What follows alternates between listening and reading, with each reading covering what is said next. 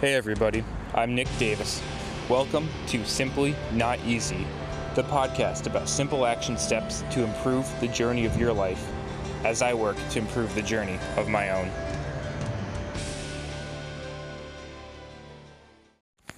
Hey, what's going on, everybody? Welcome back to Simply Not Easy. Hope you're all having a great day out there today. Sports Sunday, and yeah, we're absolutely talking about football. So to, uh, this weekend being wild card weekend, a lot of games have happened so far, a lot of good results, a lot of uh, exciting thrillers. Been close games for the most part, which has been very entertaining.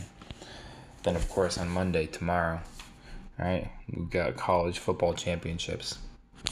That's gonna be a big game, Alabama and Ohio State.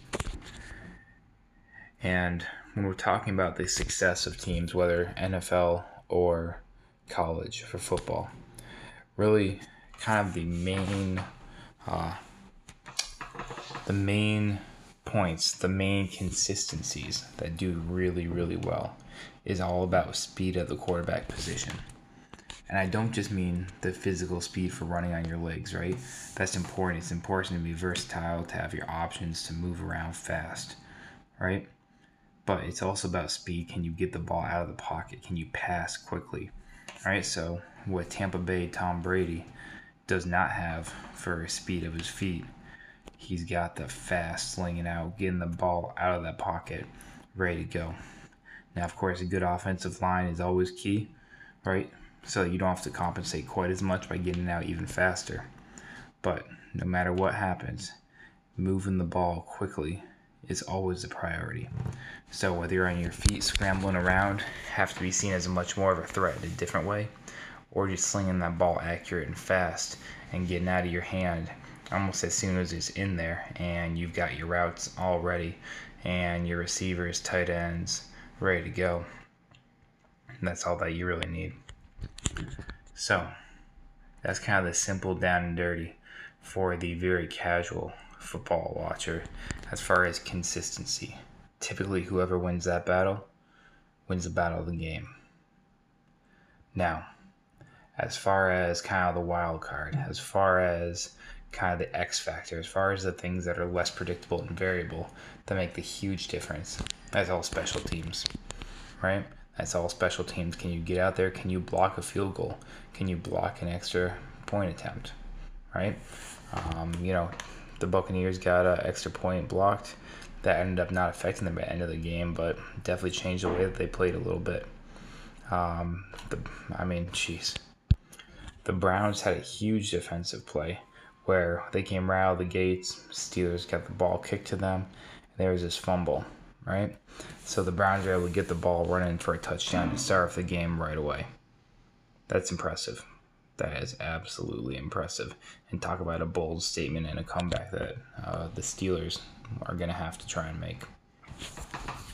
So, special teams is the X factor. You know, can you control the possession of the ball when the field is kind of wide open, right? When there's a lot more variability in there. Other number two is the quarterback, right? For consistency. How is that quarterback speed, both on his feet and getting the ball out of the pocket fast. So, for those of you who watch football for the commercials, for just the entertainment, or because there's good food around and somebody else in your family loves it, those are kind of the things that you're looking for, right? So, how do you train that? How do you train that? Well, it's all about situational ball, right? You're in a moment, you got these drills, and hopefully by this time in practice, you've gone through these very specific situations hundreds and hundreds and hundreds of times. You've got the chemistry with your team. You know where to throw it. You know where to put it. On special teams, you know what to do. You've practiced these kind of trick plays as well. Practice the consistency of the onside kick. Um, you know, I, I go back to that um, USC's last game of their football season where they had an incredible onside kick. They recovered it, but again, all that was just too little too late. Um, didn't have enough of an effort in there. So, I'm looking forward to more football tomorrow for the um, college football playoffs for the championship game. We'll see if Ohio State can pull anything off with their quarterback Justin Fields. against Alabama's high powering offense. Now, if Ohio State can somewhat control Alabama's running game, if you can keep the running game at bay, then they'd get a shot. If they can't, they got no chance whatsoever because there's going to have to be that good against the quarterback, give him a ton of pressure. And Alabama's running game is a strong game. So they need to be able to make the stops for the quarterback and rely on just that and get some pressure in there. All right, y'all. I'm looking forward to some high powered football, some good quality games.